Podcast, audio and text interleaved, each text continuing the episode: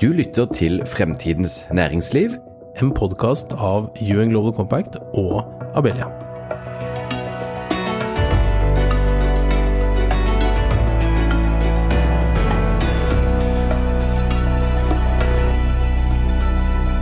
Da er vi i gang igjen, og vi skal snakke om bærekraftig matproduksjon. Vi har med oss Anne Dingstad fra Saga Robotics. Vi har med oss Ingrid Dynna fra Nomi, og vi skal snakke om Torvald, vet jeg, Øystein. Det. Eh, det var ganske kort innledning, var det ikke det? Det er veldig bra, men da, da er vi jo godt i gang allerede. Og så skal vi jo utdype dette veldig. Men vi kan jo da gå rett til gjestene og eh, bare si at det er veldig hyggelig å ha dere her. Og Anne, du er jo da fra eh, Saga Robotics. Du er eh, direktør der. Eh, CEO heter det sikkert. Ja. Og eh, Ingrid, du, eh, du kan si to til om, om, om deg selv og din rolle i selskapet. Det kan jeg. Eh, Ingrid Dinna er daglig leder og medgründer av Nomi, som ble etablert her i Oslo for ca. to og et halvt år siden. Og vi kan jo henge eh, enda litt fast i, i deg, da. Og dere, hva, ø, ø, hva er Nomi? Hva er det dere gjør? Det er en forkortelse for et veldig flott navn som jeg tror få vil skjønne i utgangspunktet, så du må nesten forklare litt. Ja. Så Nomi er en forkortelse for Norwegian Mycelium. Eh, For mycelium, eller mycel, er det som er eh, hoved... eh, Hva skal man si? Prosjektet som vi jobber med. Hva er mycel? Mycel er rotstrukturen til sopp. Eh, Det var et ord eller en terminologi som jeg ikke kjente til i det hele tatt, før jeg møtte min medgründer som er soppforsker. Så dette myceliet, eh, det er en av verdens største og eldste organismer. Det kan bli flere kilometer i diameter. Eh, Og så er det et fantastisk system som, som egentlig er årsaken til at naturen er som den er i dag. Eh, I tillegg til å kommunisere mellom ulike planter og, og organismer i naturen, eh, så transporterer den også næringsstoffer, og den bryter ned eh, avfall. Dette hører jeg vi skal gå dypere inn i, men nå tror jeg vi, før vi gjør det, så må vi jo etablere en viss sånn hva, to, Jeg nevnte Torvald. Eh, Det gjorde eh, Det gjorde jeg. Få høre. Ja, så Torvald han eh, er en eh, landbruksrobot, eh, egentlig et robotikksystem. Og, og Saga Robotics, da, som selskapet vårt heter, har utviklet uh, Torvald fra grunnen av. Uh, det er altså en selvkjørende, elektrisk, lettvekt og modulær robot uh, som vi kan bygge tjenestelag på toppen av i form av verktøy, altså det fine norske ordet hardware, og også, også datatjenester og, og samle inn data.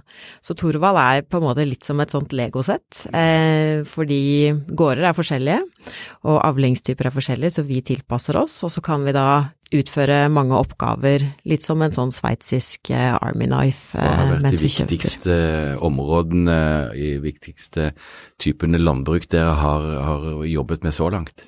Ja, så apropos eh, introen fra, fra Ingrid her, så, så jobber jo vi også, vår første kommersielle tjeneste handler om sopp. Eh, så en av de Ja, så det er det dere har til felles? Det har altså? vi i alle fall til felles. Ja, okay, ja. Så, så en av de store problemstillingene da, i veldig mange avlinger, det heter meldugg.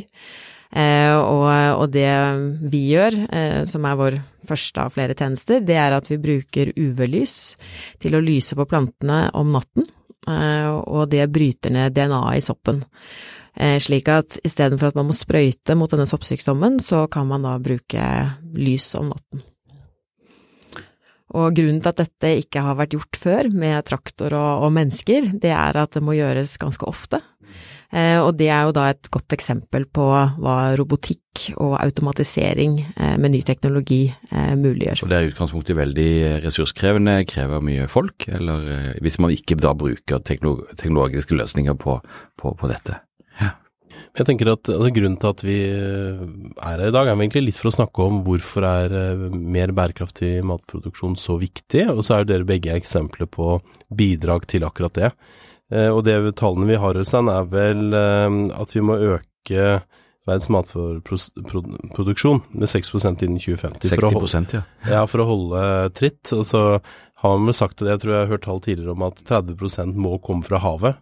Og vi har jo allerede utnytta store deler av landbaserte, eh, landbaserte matproduksjon allerede, men da må vi gjøre det mer effektivt, ikke sant. Det handler vel om det. Ja, Kan ikke du Ingrid, hvis du skal da relatere det dere gjør og løsningen deres, denne soppen, til den store globale utfordringen med mer matproduksjon og, da bærekraftig matproduksjon. Hva, mm. Hvordan vil du sette, gjøre den sammenhengen? Ja, og det er jo her vi ønsker å komme med løsninger. Fordi eh, matproduksjon i dag, eh, matproduksjon og matkonsum, har store utfordringer.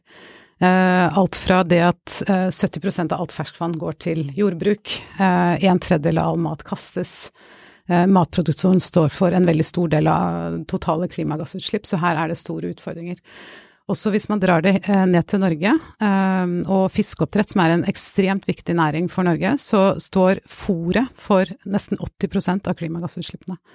Og årsaken til det er at vi importerer enorme mengder soya fra bl.a. Sør-Amerika. Som gjør at fiskeoppdrett blir mindre bærekraftig enn det det har potensial til å bli. Ja, og faktisk 70% av alt kraftfôr som er importert til Norge går til oppdrett og ikke til landbruket. Så det er jo litt interessant, ikke sant. Vi, et, vi glemmer det litt. Ja. ja. Så vi ønsker å komme med en løsning som både kan uh, gjøre fiskeoppdrett og dyrefòr uh, mer bærekraftig, for det er en viktig, uh, vil være en viktig eksportnæring for Norge også i fremtiden. men også utvikle løsninger til menneskelig mat. Så, så, bare kort om måten vi gjør det på. Det er å bruke dette museet som jeg nevnte, i en fermenteringsprosess. Jeg jobber med en gjeng veldig flinke forskere her i Oslo. Og folk blir kanskje litt skeptiske når de hører forskere og matproduksjon. Men vi bruker helt naturlige prosesser. Eh, soppen er naturens egne gjenvinningssystem, eh, og en, en, viktig del av eh, universet.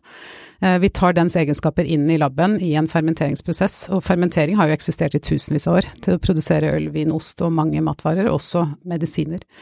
Eh, det som er nytt, er at vi bruker mycelium istedenfor f.eks. bakterier eller gjær eh, til å utvikle da nye hvordan råvarer. Dette, hvordan ser dette ut? Ta oss inn i dette laboratoriet. For nå sitter vi her alle sammen og hører mycelet, og så nå har vi noe med sopp og noe fermentering. men ja. Putter Hva er liksom, det? kan du forklare, kan, du, kan, jeg bli med deg inn i laboratoriet nå? Ja. Og så få se hvordan det ser ut? Da kan med, du se ja. for deg eh, en tank. Så for eksempel en øltank. Det har du sett kanskje, hvordan man produserer øl. Eh, brygger øl. Eh, en sånn type tank eh, kan vi bruke til å fermentere alternative proteiner. Så det vi gjør er å men, men, men, da er det liksom nye proteiner som lages av soppen selv, eller er det noe dere tilsetter, eller hvordan er det det funker? Så det vi gjør, eh, vi ønsker å jobbe sirkulært, så vi tar restråstoffer fra matvareindustrien inn i fermenteringsprosessen vår eh, tilsetter denne soppen eller mycelet, eh, og fermenterer da ut et protein som er av høyere kvalitet enn det vi puttet inn, på en måte. Ok. Det er, jo, eh, det er jo fascinerende og, og, utrolig viktig, tenker jeg, at man kan ta da, eh, gjøre dette eh, spranget fra det som høres eh, for de fleste av oss ut som veldig avanserte ting, iallfall ting vi ikke har noe greie på, da. Og at du jobber så tett med forskerne, og så får man, får man faktisk tatt dette over i å løse store problemer. og det, Vi skjønner også at det blir forretning av det, og det kan vi òg komme litt tilbake til. Men, men hvis vi går litt tilbake til deg. Uh, Anne, så uh, Jeg har jo holdt på å si besøkt Torvald. Jeg har vært hos dere sammen, med, sammen med næringsministeren, blant mm. annet. Og uh, det er jo veldig, Man blir jo litt glad i Torvald, for han, er liksom, han gjør en viktig jobb, og han er litt, sånn, nesten litt menneskelig. Men kan du ikke fortelle litt mer om Torvald-historien, og, og, igjen da relatere det til, til disse samfunnsutfordringene som også dere bidrar til å, til å løse? Ja, ikke sant. Så Thorvald han springer jo, hva skal jeg si, unnfanget på NMBU, eh, men, eh, men eh, har jo nå i mange år egentlig stått på egne ben og, og jobbet kommersielt. Eh, den problemstillingen som vi er med på å løse, er jo nettopp denne med at vi trenger 60-70% mer matproduksjon. Og vi, vi, tror jo at det skal komme fra veldig mange forskjellige måter å forbedre matproduksjon på. Eh, og, og, et av de store bidragene vi har, da, det handler om både det at UV-lys, styrker plantehelse, det reduserer råte i felt. Eh, det bidrar også til at eh, shelf life, altså holdbarheten på, på bær, eh, er lenger, slik at det blir mindre eh, ressursløsing i verdikjeden. Og det, når du får inn data på toppen av det, så kan du plutselig løse problemstillinger som egentlig, og ineffektiviteter, da, som ikke industrien har klart å løse fordi de mangler kunnskap og innsikt. Eh, og, og noen eksempler rundt det er jo at F.eks. i England, da, som er vårt hjemmemarked, hvor vi opererer i jordbær. Så, heter den Torvald i Den heter Thorvald. Thorvald, ok. det, det, det, flyr så godt internasjonalt, ja, det det. Så, så, det har vært kanskje ikke Eh, utgangspunktet. Det, det kommer jo fra NMBU, hvor eh, det er eh, Thorvald og Johannes som er liksom skikkelsene i studentmiljøet der.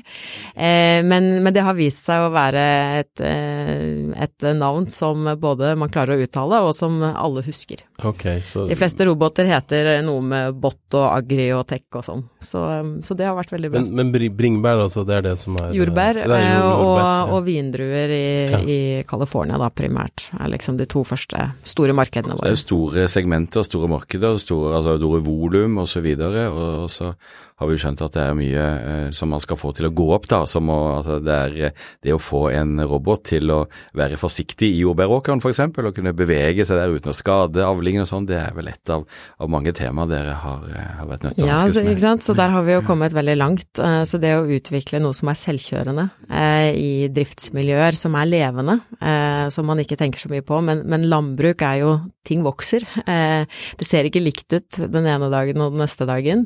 Å få det til da dag etter dag etter dag på en robust og, og tilstrekkelig operativ måte, det, det, har vi blitt gode på. Bare vi forlater Thorvald her, hvordan ser han egentlig ut da? Så Er det ulike utgaver av Thorvald? ja, det stemmer. Ja, ja. Eh, så han er jo modulær, og litt som et legosett, så vi setter han sammen sånn at han passer til den avlingstypen han skal gå i, ikke sant. Så vinroboten vår er jo selvfølgelig høyere enn en jordbærroboten også. Og lange nok ben til å nå over vinrankene, mm. eller iallfall unngå det. Ja. ja. Så i utgangspunktet så kan han bygges opp på den måten man ønsker. Så det er han er Ikke sant, ja. For nå tror jeg alle sitter i det Dere husker jo hva han heter, han eller, han eller hun, som denne skoleroboten. Jeg sitter og tipper at alle sitter og har bilde av den i hodet, men det ser kanskje ikke helt sånn ut. Nei, så, så Torvald er på mange måter består av fire hjørnemoduler eh, som kan settes og Det kan være seks moduler, det kan være åtte, og så kan man sette sammen en rigg på toppen for å utføre forskjellige oppgaver. Og de der er det jo hjul under, ikke sant. Så, ja. Du, øh, jeg lurte på, Ingrid, om du øh, dere, Når vi snakker sammen, så hører vi at det er noen fellesnevner her, og dere er begge inne på utspring fra forskning, øh, og, og, at det på en måte er et startpunkt. Hvilke refleksjoner har du rundt mulighetene for å faktisk jobbe med og, og, og, og, på lag med forskere, da, og etter hvert kunne utvikle ting som blir også kommersielle, og som er med å løse aktuelle og store utfordringer. Hva, hva skal til for at man får til det samspillet mellom eh, forskningen og, eh, og næringslivet på en, på en, god måte? Har du noen refleksjoner rundt det? Jeg tror forskning blir ekstremt viktig eh, rundt dette temaet, eh, og der er det potensial til å gjøre veldig mye mer. Eh, vi ser vi har godt samarbeid med forskningsinstitusjoner i Norge, som NMBU, som du nevnte, Sintef og andre. Eh, men her, her tror jeg vi har et potensial til å gjøre enda, enda mer. Eh, for forskning hjelper jo ikke bare det å finne nye muligheter og ny teknologi, men også optimalisere eksisterende måter vi gjør ting på. Så det har vært en ny verden for meg. Jeg kom jo fra Google, hvor jeg jobbet med, med helt andre typer områder. Men, eh, men, det å se viktigheten av forskning, og, og, se hvilke muligheter det kan gi eh, for å løse store samfunnsmessige utfordringer, det har vært eh, veldig spennende. Nå har vi hørt fra, fra, Saga Robotics at dere har jo åpenbart da skalert dette veldig, veldig kraftig, virker det som, i store markeder. Hvordan er det med dere? Hvor er dere i løpet med, med liksom skalering og, og, For det er jo åpenbart, som du sier, et stort marked i Norge, men som verdens største eksport av oppdrettsfisk f.eks.? Ja.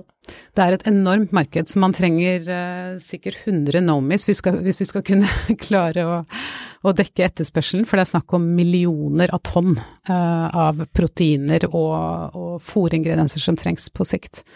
Uh, så vi er foreløpig tidlig i stadiet. vi har et forskningsteam som, som, jobber på det vi kaller labskala.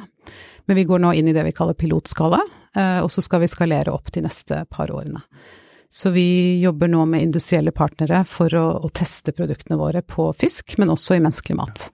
I denne, i denne utviklings- og vekstfasen så, så, er det jo krevende ting man går gjennom, både teknologisk og finansielt antagelig. Og der regner jeg med dere begge har noen erfaringer å, å kunne vise til. Um, og hvis vi også skal, vi vet jo vi har noen beslutningstagere der ute som også lytter på podkasten vår, altså hva, hva trengs av virkemidler for å ta Altså, En ting er jo da å, å, ha forskning, utvikle ny innsikt, ny, ny kunnskap, og så gå disse stegene eh, til altså utvikling, kommersialisering og helskalering. Eh, hva, hva, kan politikerne gjøre da, for å bidra til at selskaper som deres eh, eh har gode eh, vilkår eh, for å, å, lykkes, uten at det dermed sagt at det er politikerne som skal gjøre det, for det, det tror jeg vel kanskje ikke, men, men de kan jo bidra. Hva tenker du, Anne? Jeg tenker at det er eh, det, det, å på en måte snakke om å gå fra eksisterende matproduksjon til egentlig å lage en ny industri, en ny infrastruktur rundt liksom en av verdens største industrier, det er klart at myndighetene også kan, kan være med å bidra til. Eh, vi, vi, ser jo at eh, ikke sant, landbruk i Norge er jo, er jo en, en, viktig sektor, men det er jo også et, et lite marked. Eh, så for oss så er det jo viktig å, kunne da få relevant bistand for å, for å skalere internasjonalt. Tradisjonelt så har det kanskje vært software-tjenester som har hatt sånne as a service-modeller. Vi, vi, går jo i markedet med en farming as a service, og da tar det på en måte lengre tid før du har gjort et stort salg. Så vi er jo avhengig av eh, fornuftige finansieringsmekanismer eh, i noe lengre eh, oppskaleringsfase enn det man kanskje er vant til. Så at virkemiddelapparatet f.eks. innrettes på en måte som muliggjør å følge eh, oppskalering, da, litt lenger enn det man tradisjonelt har gjort, er, er en sånn viktig ting. En annen veldig viktig ting er jo det vi ser som begynner å få stor effekt, som EU f.eks. har gjort, hvor de sier at eh, i EU så skal vi kutte sprøytemiddelbruken med 50% i 2030. Det har stor impact på alle som driver med matproduksjon. Så, så, der, på sånne også sette, sette altså. reguleringer, mm. sette mål, eh, og så hjelpe til med mekanismer for å nå de målene, er en veldig viktig del. Men opplever du at, um, at de nye kravene som kommer nå da, og liksom, du sier, sier eh, at man reduserer kjemikalier osv., skaper det mer muligheter for farming as a service, som du, som du, eller tjenester? Er det mer behov for det nå enn før, altså nye typer? Absolutt. Eh, dette er jo noe som eh, våre kunder da, eh, i England og andre steder lever med, ikke sant. Og, og hvis du bruker for eksempel da Torvald til å UVC-lyse sopp istedenfor å sprøyte, så, så ja, bidrar jo vi, eh, de tallene vi har eh, til nå, er, viser at vi kutter sprøytemidler fra 70 til 100 eh, så, så det er jo et signifikant bidrag eh, i den forbindelse. Du vil også kunne bruke færre typer kjemikalier, som for en del f.eks. Eh, altså eh, retail, hva heter det for noe på, på norsk? Ja, Varehandel, mm, takk. Mm. Eh, I England da, har som krav at du skal bruke færre mm. kjemikalietyper osv. Så, videre. så Så det er absolutt viktig, eh, en rolle myndighetene kan ja, ta der. Sånn sett nudge i riktig retning, for å si det sånn, og faktisk styre i riktig retning gjennom reguleringer.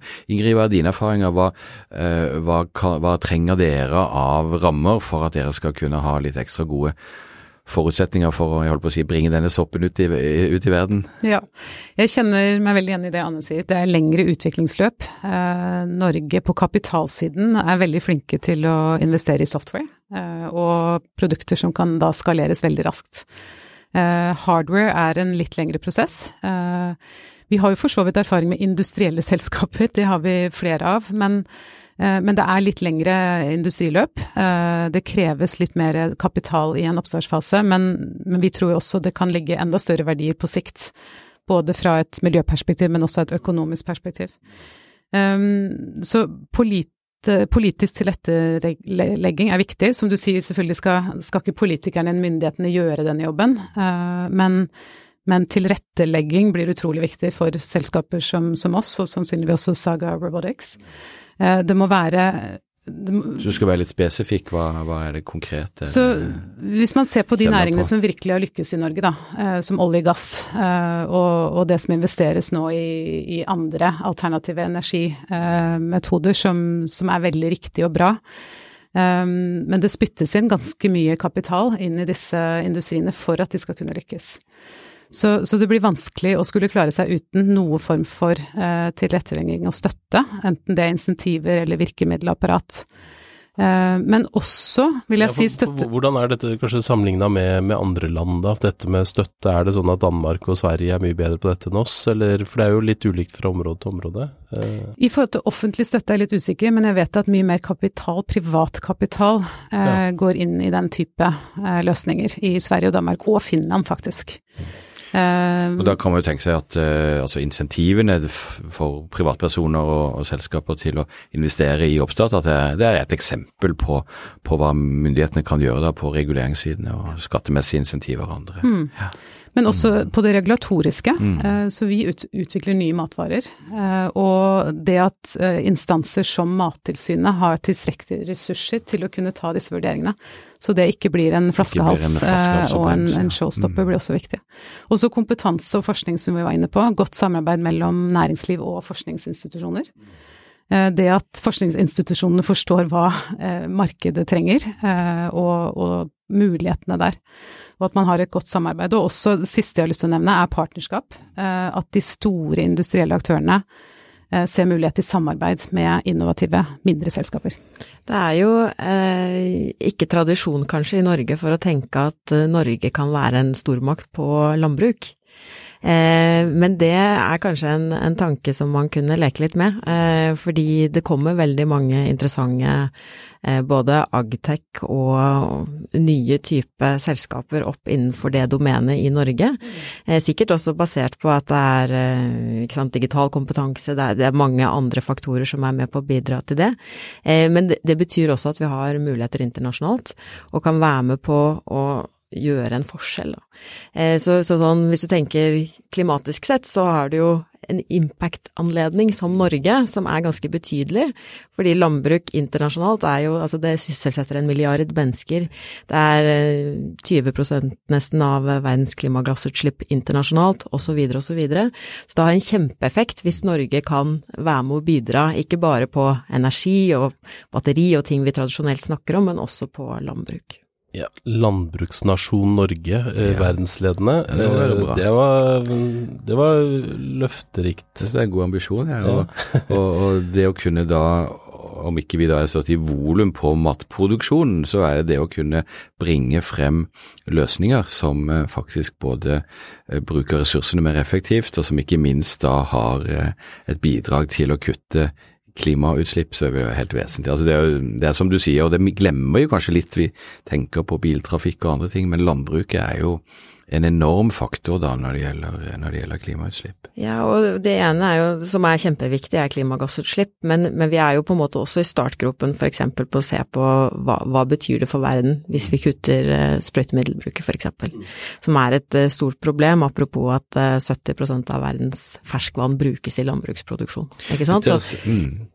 Hvis dere ser litt utenfor deres egne virksomheter, men, men stikkordet er eh, teknologi og det å løse disse store utfordringene, særlig klimautfordringen, da, eh, ser dere andre eksempler på teknologi som nå er i ferd med å, å løse noen av disse virkelig fundamentale utfordringen. Da? Altså, det er mye snakk om AI, det er sensorteknologi osv. Har dere eh, Jeg vet at dere er opptatt av egen virksomhet, men, men altså hvis dere skal, skal, se litt utover det, har dere noen eksempler på løfterike utviklingstrekk da, knyttet til teknologi og landbruk som, som gir håp om at vi kan, eh, kan klare å få det til, eller er det noen vesentlige hindringer som gjør at man ikke kommer dit? Det, det, det, skjer jo utrolig mye, ikke sant. Hvis du går ti år tilbake og ser på på en måte Agtech og Sustainable Foods da, som, som en stor sånn bransje rundt eh, fremtidsrettet matproduksjon, så, så, var det jo knapt en sektor, ikke sant. Eh, I dag er det masse talent eh, som går inn her. Det er både store corporate eh, strukturer og, og, masse små initiativ. Eh, så, så, du ser jo et nå sånn talentpotensial eh, som har stor effekt, og så ser vi også selvfølgelig at det er mye med kapital som kommer, kommer inn. Men kapital er jo, er jo, på en måte også en ferskvare, så det, det må fortsette å, å strømme inn. Eh, det vi, for vårt vedkommende, det vi ser tydelig er at det er det er eh, Hva skal jeg si Det, det, det blomstrer, da, eh, teknologisk. Så det er ikke nødvendigvis sånn at det er én teknologi som på en måte er den som kommer inn og skal liksom, eh, redde matproduksjonen globalt. Det er vi, vi, sånn som vi ser det, så kommer det til å bli mange flere teknologiske løsninger som sammen egentlig skaper en mer bærekraftig matproduksjon og verdikjede. Er det sånn du ser det òg, for Absolutt. dette høres jo gjenkjennbart ut? Absolutt. Ja. Og så tror jeg vi, vi, må se teknologi og innovasjoner i hele verdikjeden. Eh, så alt fra produksjonen til eh, distribusjonen, til konsum, til avfallshåndtering. Um, så, så, absolutt. Så det, det, kommer til å være mange løsninger som skal være med på å løse dette problemet. Så, så det, viktigheten er å bli å satse på de som uh, har størst potensial, uh, men at det satses på da fra et bredere, uh, bredere standpunkt, både fra myndigheter og også at man skaper samarbeid på tvers av sektorer. Men Øystein, nå, nå, ser vi vel at klokka tikker ja, mot det går jo veldig raskt. Går, ja. Ikke, ja. vi har et lite, bitte lite tema helt på tampen, men, og det er altså stikkordet vi er inne om forskning, da, ikke sant. Og um, hvis deres, uh, altså videreutvikling av deres selskaper skulle få fortsatt hjelp, da, og drahjelp fra videre kunnskapsutvikling, forskning, uh, har dere noen Eh, utfordringer til forskerne der ute og instituttene. Vi, ja, Belia har jo veldig mange av forskningsinstituttene som medlemmer. Jeg vet de, de er jo opptatt av å være i dette viktige skjæringspunktet, da, også inn mot uh, verdiskaping, nyskaping. Uh, har dere noen utfordringer til ting vi trenger å lære mer av, som også kunne være med å påvirke deres virksomheter i positiv retning? Vi har veldig god erfaring med mm. forskningsinstituttene i Norge. Ja. Uh, akkurat nå så jobber vi med Sintef, ja. som er en av Europas største forskningsinstitusjoner. Absolutt. Så det er veldig imponerende hva de får til. Mm. Uh, de har utviklet et veikart for uh, alternative ingredienser til fiskefôr. Uh, og, og, har pekt ut permittering som en av de store, viktige løsningene uh, i fremtiden for, for oppdrettsbransjen. Hvilke er de av de andre store? Dette er jo interessant ja. i, det, i det veikartet. Uh, da har du f.eks. insekter, bruk ja, av blåskjell ja. til å utvikle alternative proteiner, fisk brukes. Ja, og vi var jo innom havet, ikke sant. Mm, Så det er uh, forskjellig Det kommer til å være flere kilder. Nå sporer jeg sitt spørsmål. Ja, vi skal gå inn for landing, men vet du Anne, har du noe til det, eller noe annet du vil, vil innom på slutten? når vi har vi snakker jo til en, en, bred gruppe der ute, både næringslivsledere og, og beslutningstagere. Hva er det, er det, mer du er opptatt av som du vil få frem for å gjøre Thorvalds liv enda mer løfterikt fremover? Altså Torvald er jo en plattform, mm. ikke sant. Så vi, vi, ser jo også etter eh, smarte verktøy som, kan, eh, som Torvald kan bære. Eh, sånn at han kan eh, gjøre enda mer for enda flere. Mm. Det er litt sånn Petter Smart, det er litt sånn han har mange, mange ting ved seg. Ja. Han kan ha med seg mange verktøy, utrolig mange verktøy. Ikke bare relatert til jordbær og vindproduksjon, men også flere ting. ikke sant, ja. Nei, men Dette er jo superspennende. Vi skulle ønske vi hadde enda litt mer tid, men vi skal gå inn for uh, inn for landing for dagens, eh, dagens podkast. Bare si tusen takk til, til, Anne Dingstad fra Saga Robotics og Ingrid Dynna fra Nomi. Takk for at dere ville være med og prate med oss om viktige tema. Lykke til videre i, eh, i arbeidet og utviklingen av deres eh, respektive selskaper. Så Kim, er det vel bare å minne om at vi har laget noen podkaster før også. De finner man på fremtidensnæringsliv.no. Eh, eller der man ellers finner podkastene sine. Og vi tar gjerne tips også eh, om eh, nye og viktige, spennende temaer vi kunne ta opp. Og da er det lett å nå frem til oss i ulike kanaler. Og gjerne en liten anbefaling òg, hvis du syns det var Gjerne en anbefaling, absolutt. Ja. Så med det sier vi bare takk for i dag. Takk for i dag. Takk for i dag.